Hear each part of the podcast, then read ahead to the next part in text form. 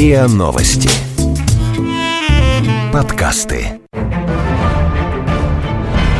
Заговор классиков. Авторская программа Виктора Ерофеева о русской литературе.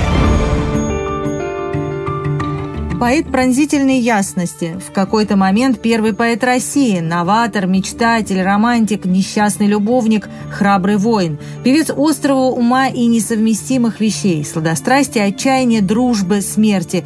Критик несовершенства человеческой души. Кончил катастрофой, сошел с ума в 34 года, так до конца и не раскрыв своего гения.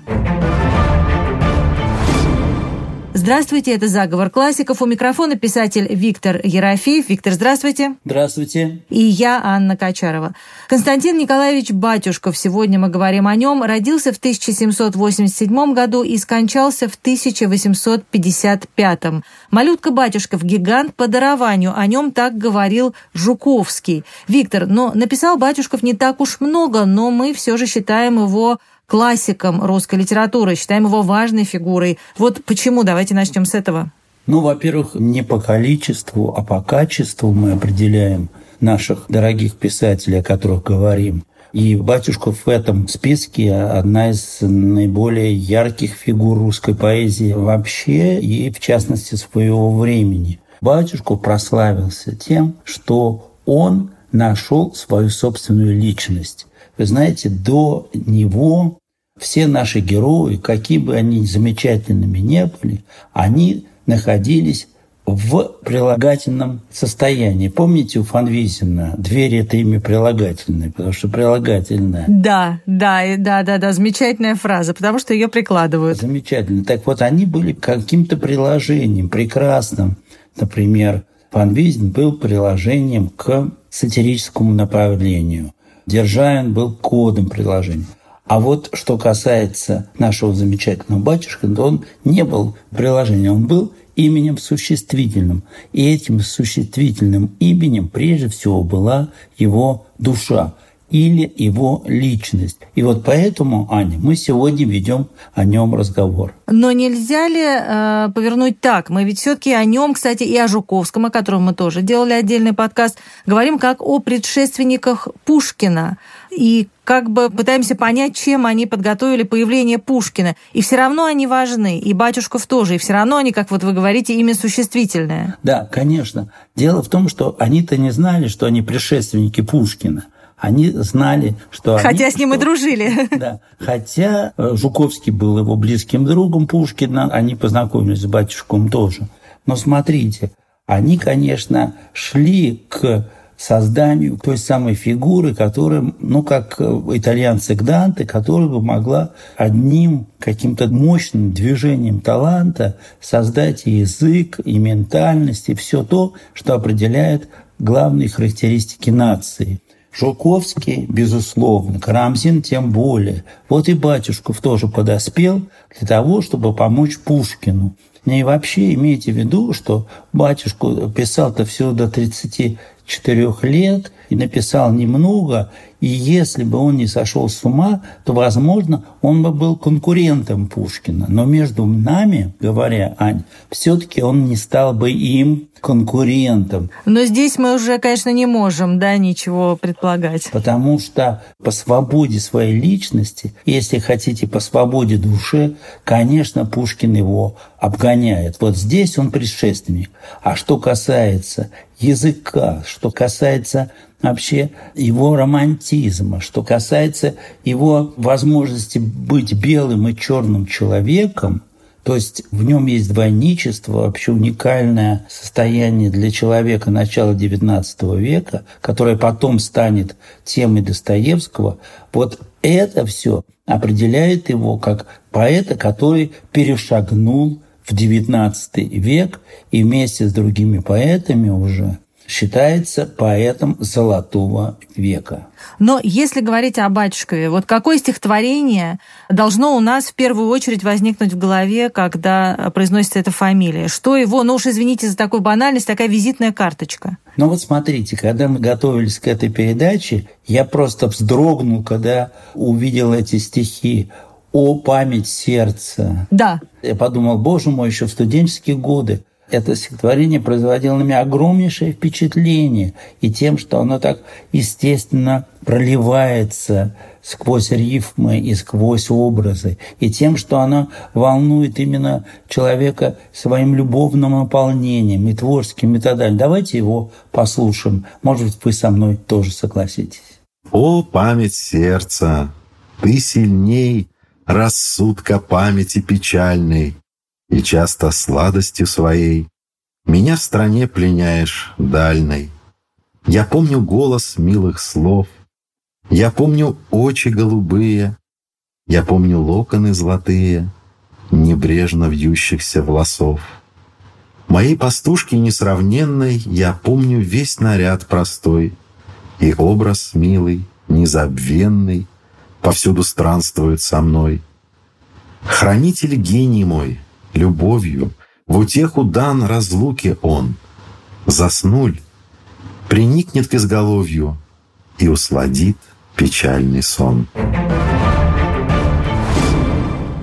Ну, Виктор, мы сказали уже о том, что в жизни батюшкова была вот такая жуткая совершенно ситуация. Он унаследовал от своей матери душевную болезнь и 33 года провел, э, в общем, в полном безумии. Но вот с чего он начинается как поэт и чем заканчивается? Давайте об этом поговорим. Ну, начинается он, как все обычно поэты, какими-то стишатами, и эти стишата постепенно превращаются в те произведения, которые уже заслушивают нашего внимания, потому что они связаны и это главное у Батюшкова именно с отражением его несовершенной души, и вот здесь, кстати говоря, и мой гений – это тоже стихотворение, которое связано вот именно с анализом души, самоанализом. Стихотворение, которое мы только что вспомнили. Дальше эти стихи растекаются как бы по всему древу его личности. То есть стихи есть и военные, потому что Батюшков у нас воевал, был храбрым воином, храбрым офицером в трех войнах, между прочим, начиная с Первой Наполеоновской войны, затем со шведами, и, наконец, он у нас участвует в войне 1812 года, доходит с армией до Парижа. Дальше. И, кстати, он... это вообще такой интересный факт, потому что он производит э, впечатление человека такого незащищенного, несколько ранимого. И, кстати, современники писали о нем, что он был достаточно щуплый, вот сам физически, небольшого роста, и он при этом так активно воевал. Как это совмещается? Но я думаю, что как раз вот это-то и совмещается. Обладая довольно большим количеством комплексов, он хотел самовыразиться. Он действительно был щуплый, и его в товариществе поэтов называли Ахиллом. То есть... Да, да, не Ахиллом, как героем да, Троянской да, войны, да. а именно Ахиллой. Ахиллом, да. Он был такой щупленький, бледнолицый, но довольно красивый мужчина с вьющимися белокурыми волосами. И надо сказать, что все отмечали его смелость, и он рвался в бой и доказать, что он настоящий мужчина, и доказать то, что он сын Отечества, то есть настоящий патриот. Это у него прекрасно удалось, но это стоило ему и страшной раны, он лечился долго от нее, и это стоило его, конечно, и каких-то серьезных моральных переживаний, потому что он увидел войну в самом неприглядном страшном виде. И вот как раз как отражается это в его поэзии. Все пусто. Кое-где на снеге труп чернеет, И брошенных костров огонь, дымясь, отлеет. И хладный, как мертвец, Один среди дороги Сидит задумчивый беглец, Недвижим, смутный взор, Вперив на мертвые ноги. Вот, кстати говоря, стихотворение, которое показывает очень большую близость Батюшкова к нам, потому что это такая зарисовка военная, которая, можно сказать, могла бы возникнуть и в 21 веке, исправив там несколько каких-то, может быть, оборотов словесных, я бы сказал, что это наш современник. То есть его желание писать, как он слышит и видит – как живет, и его желание видеть, как писать, это желание как раз здесь очень хорошо реализовано в этом страшном военном стихотворении. Но вот что все-таки стало поворотным моментом в его здоровье и в его судьбе? Это и наследственность, и вот эти страшные впечатления э, военные, и несчастная любовь, как мы знаем. Что здесь сыграло главную роль? Ну, конечно, он был человеком с хрупким здоровьем, и сильный удар был нанесен по нему как раз со стороны любви, то есть с тех позиций, которые обычно защищает и прославляет поэт, любой поэт. Дело в том, что в Петербурге жила совершенно поразительная красавица, 20-летняя девушка Анна Фурман. Она была саксонкой – и приехала в Петербург, потому что отец ее разорился и жил там себе в Саксонии. Так судьба распорядилась, что она жила у приятелей – у близких приятелей батюшку в Петербурге. И батюшка безумно в нее влюбился. Я смотрел ее портрет. И была она так хороша, да? Она была совершенно хороша. Ее называли русская красавица, хотя она была немкой. И она была остроумна, она была пытлива, и она была вот тот самый образ, который притягивает поэтов, потому что в ней была и какая-то невероятная свежесть, и в то же время невероятная такая умственная подвижность. Так вот он влюбился. И надо сказать, что все вокруг эту любовь его поддерживали. Кроме одного человека. Угадайте кого? Кроме Ани. Кроме Аня ее самой. Ему кивала, она его поощряла к разговорам. Она все делала для того, чтобы остаться подругой его в разговорах и в совместном поедании обедов и ужинов у этих друзей Олениных. А когда дело дошло до женитьбы, то выяснилось, что ему дали полное согласие все, а Аня промолчала. То есть наш бедный Батюшков понял, что она бы пошла за него замуж. Куда ей деваться, бедной немецкой девушке? Но тем не менее, это было бы не какое-то насилие над ней. И вы представляете, наш благородный поэт сказал «нет». То есть он сам разрушил свою судьбу. Я вам скажу, что потом Аня жутко страдала, но не от того, что не сказала «да, батюшку», а от того, что ее судьба так сложилась ужасно, что в конечном счете она была, ну, в общем, несчастна, и потому что муж ее совершенно никакой умер рано, она должна была пойти работать, была руководителем сиротского дома в Петербурге, не очень, прям скажем, веселая профессия. И умерла-то раньше батюшку в 1850 году. Так что Аня сделала неверный выбор своей жизни и помогла батюшку совершить, в общем, страшную ошибку, он это воспринял настолько болезненно, я считаю, это ошибка для мужчины, что, в общем-то, он почти не писал больше. Смотрите, он он, но он, он вообще достаточно много воспринимал э, болезни, но он э, вообще постоянно Болезнь, да, и считал да. себя постоянно неудачником и писал об этом, что он неудачен абсолютно во всем. Он говорил вообще, он такой образец да, неудачничества да, да. жизни.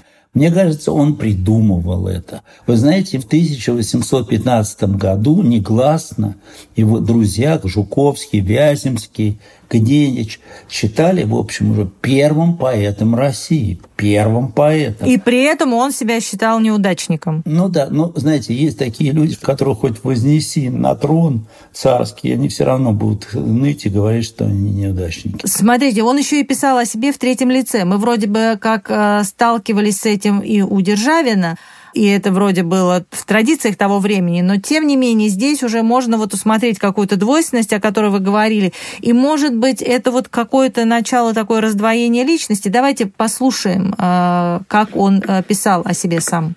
Он то здоров, очень здоров, то болен, при смерти болен. Он перенес три войны и на биваках был здоров, в покое умирал. Он не охотник до чинов и крестов, оплакал, когда его обошли чином и не дали креста. Он вспыльчив, как собака, и кроток, как овечка. Он жил в аде, он был на Олимпе. Накапливаясь, эти анатомии приводят, наконец, к выводу. В нем два человека. Два человека. Один белый, другой черный. Две стороны одного бытия. Ну, во-первых, можно сказать, что это шизофрения. Ну, в общем, да, уже. Но с другой стороны... Ну, вот что это стороны, такое? Я уже говорил, это двойничество, которое необходимо для поэта. Ведь поэт не может быть самоповтором. Дело в том, что это, к сожалению, порой случалось у Жуковского. А здесь он настолько разнообразен внутри самой личности, что Батюшков никогда не угнетает однообразием. Смотрите, он поэт, который прежде всего говорит о несовершенстве души и, значит, показывает это несовершенство с самых разных сторон. И этим он и интересен. И этим он как раз прорывается и в XIX век, как я сказал, и в XX. Тема двойничества, тоже о чем я сказал, это здесь. А тема черного человека, где возникает уже у Есенина. Вот как далеко видел Батюшков.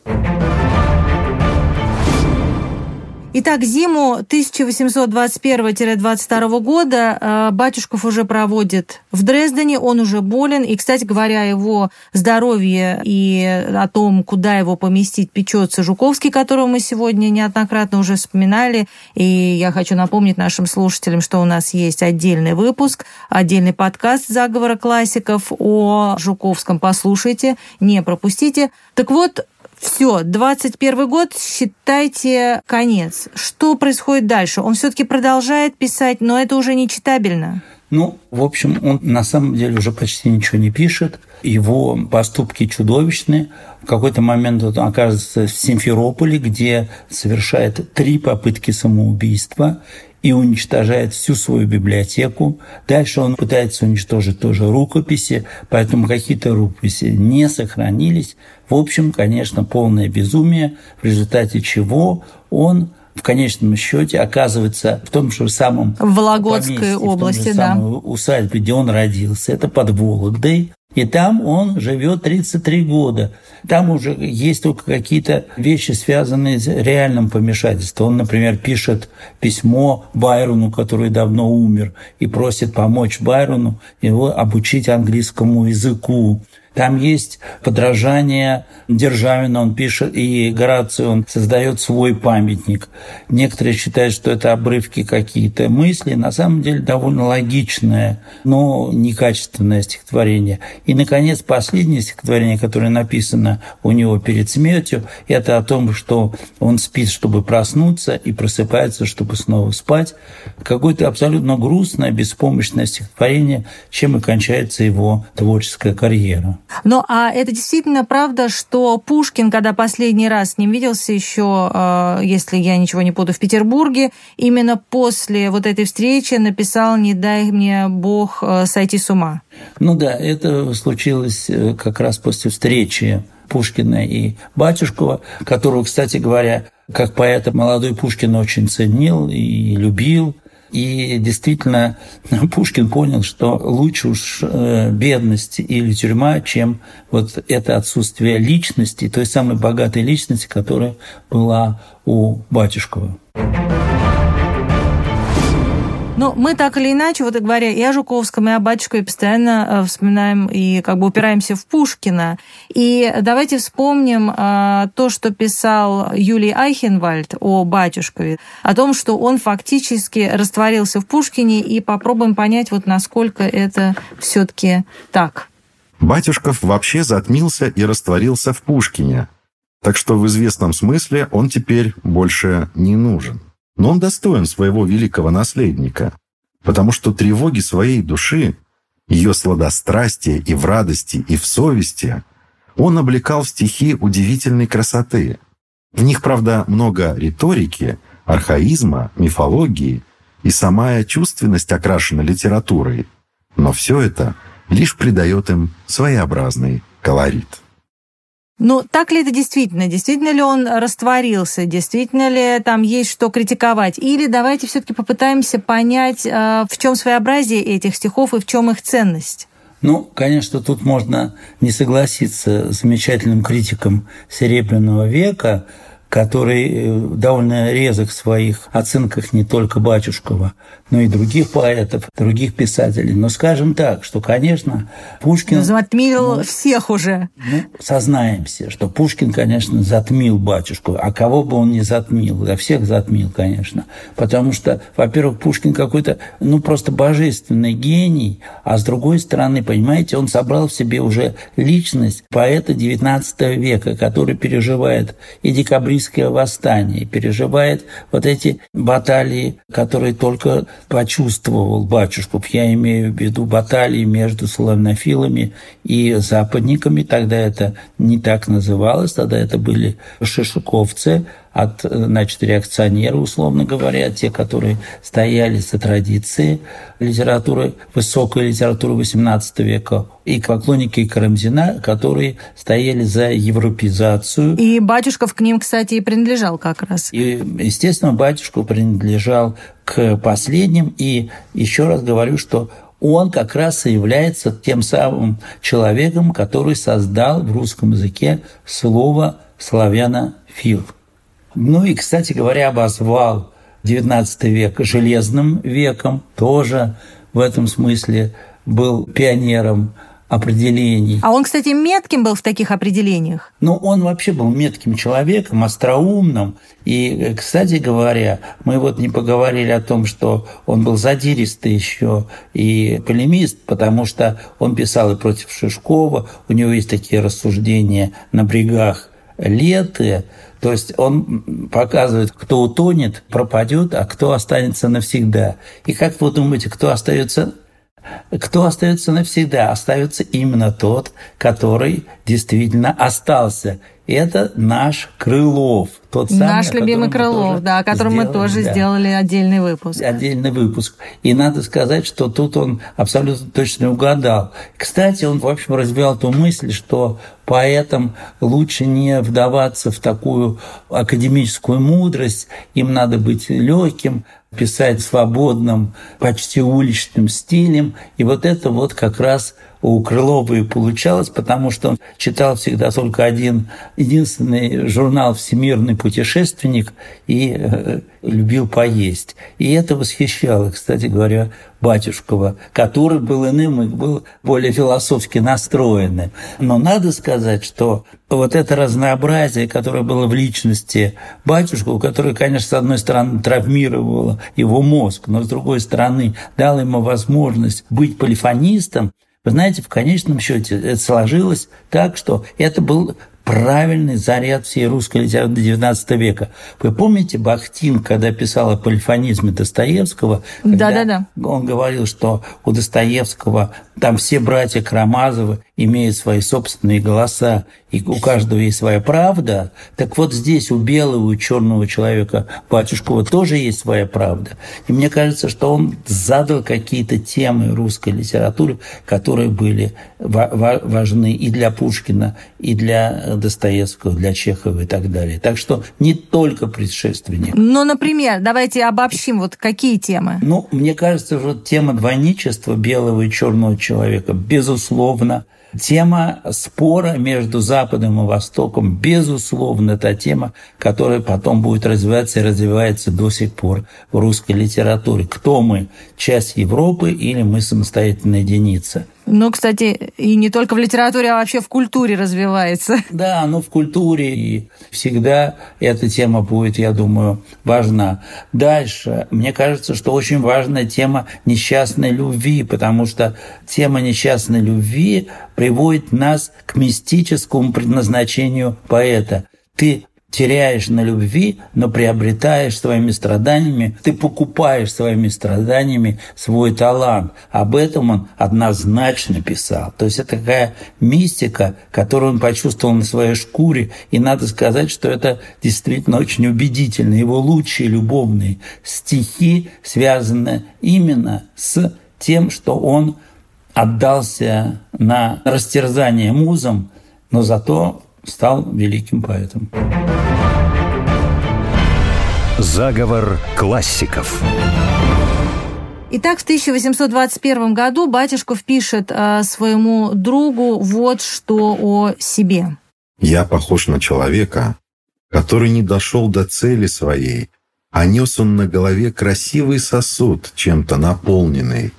Сосуд сорвался с головы, упал и разбился в дребезге. Поди узнай теперь, что в нем было. 21 год – это как раз тот момент, когда он начинает уже тяжело болеть, и когда, в общем, он прекращает свою активную деятельность как поэт. Так вот, к чему он все же пришел? Ну, во-первых, надо сказать, что все, что он сделал, это окрашено действительно очень большим талантом. Это связано с его реальной гениальностью, потому что он проник в ту самую человеческую душу, которая обычно поворачивается к нам или какой-то своей совершенной стороной, или вообще скрывается от нас. Дело в том, что Смотрите, если мы говорим о заговоре классиков, то заговор, в котором участвует Бадюшков, это довольно уникальный заговор. Он не предлагает... А он тоже в нем помен... участвует? Да. Он не предлагает поменять строй, он не предлагает создать нового человека. Он предлагает посмотреть на человека немножко с другой точки зрения. А с какой?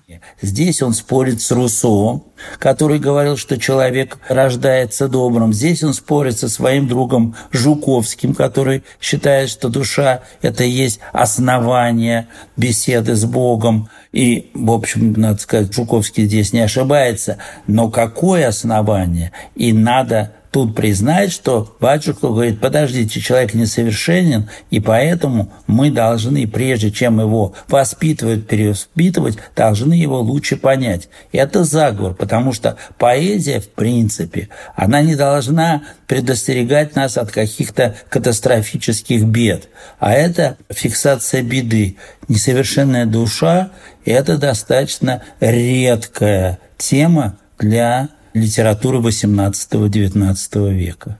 Ну, вот что еще, кстати, интересно, и чего абсолютно, мне кажется, мы про него не знаем, это то, что он был не только поэтом, но и прозаиком. И, собственно, книги его, которые выходили, это были опыты, тут такая отсылка к Монтеню, да, а, не только в поэзии, но и в прозе. Вот давайте тоже об этом немножечко поговорим. И, а, готовясь к этой программе, вы нашли совершенно потрясающий текст, который сегодня, вот в этот сложный период самоизоляции, вообще звучит звучит как нельзя более современный. Здесь мы как раз вот возвращаемся да, к этой мысли о том, что он современный. Расскажите, пожалуйста, об этом небольшом отрывке, и мы сейчас его, конечно, и послушаем. Ну вот смотрите, я бы так сказал, что э, некоторые недооценивали его прозу. Например, Грибоедов говорил, ну что это просто отрывки, взгляд и нечто. Вот это знаменитые слова Грибоедова «взгляд и нечто» как раз были адресованы прозе Батюшкова. На самом деле проза Батюшкова – это такая проза как бы в стол для себя, хотя что-то было опубликовано, безусловно.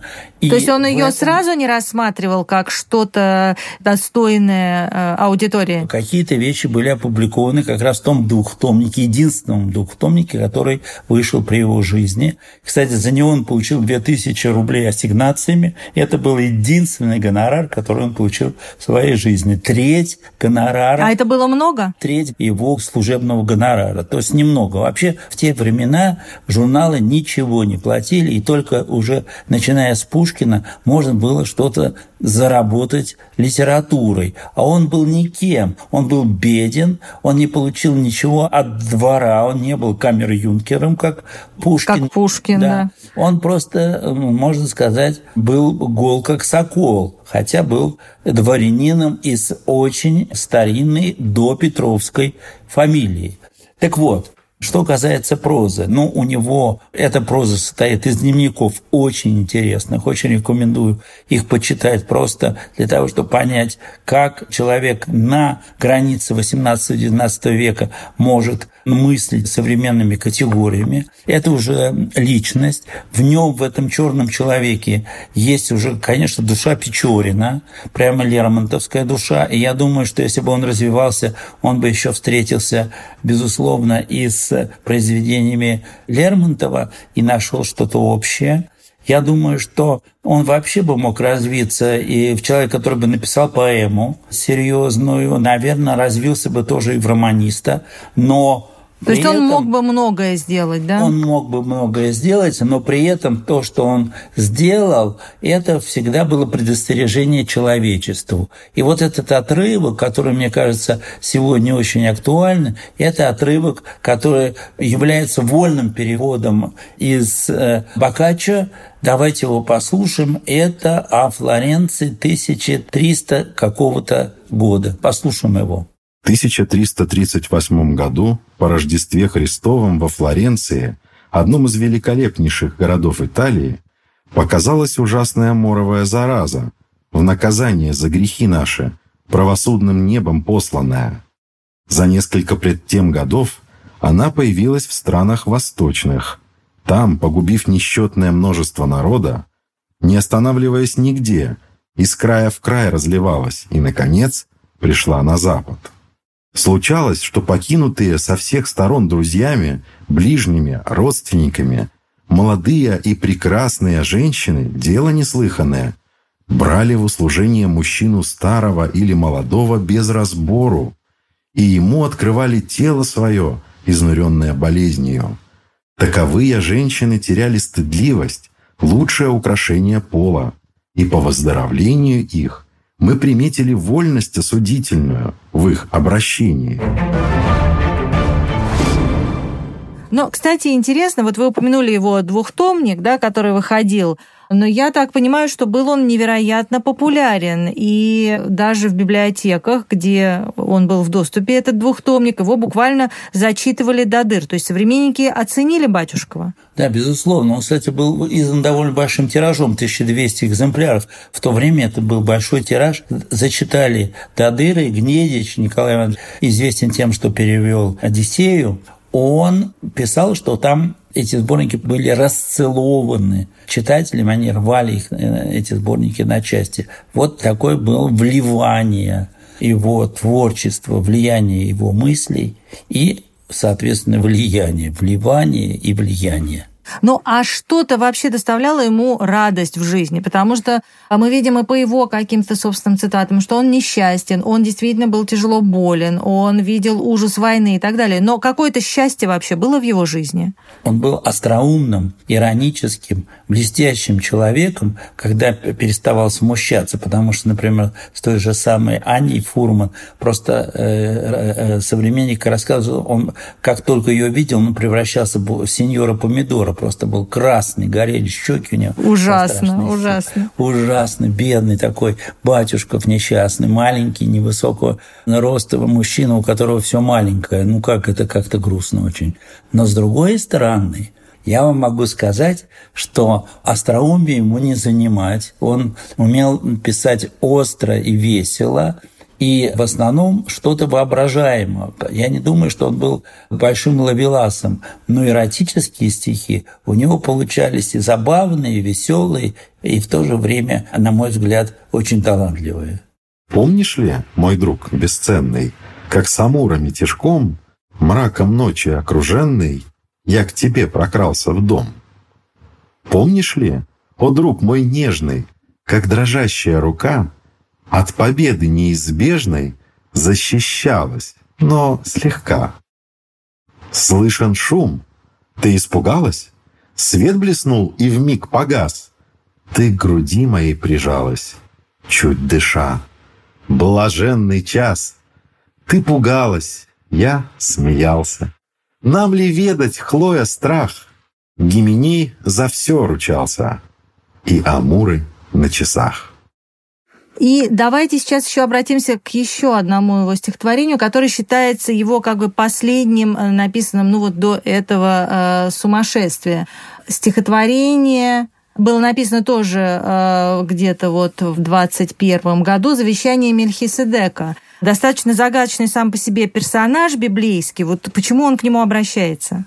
Но он скорее обращается, потому что он и загадочный, и от его лица можно сказать все, что угодно, и вещи крамольные, потому что ведь это стихотворение, которое было потом найдено в его бумагах и опубликовано позднее, должна была даже сестра исправить одну строчку, потому что наш замечательный батюшка вообще как бы выступил против религиозного смысла человеческой жизни.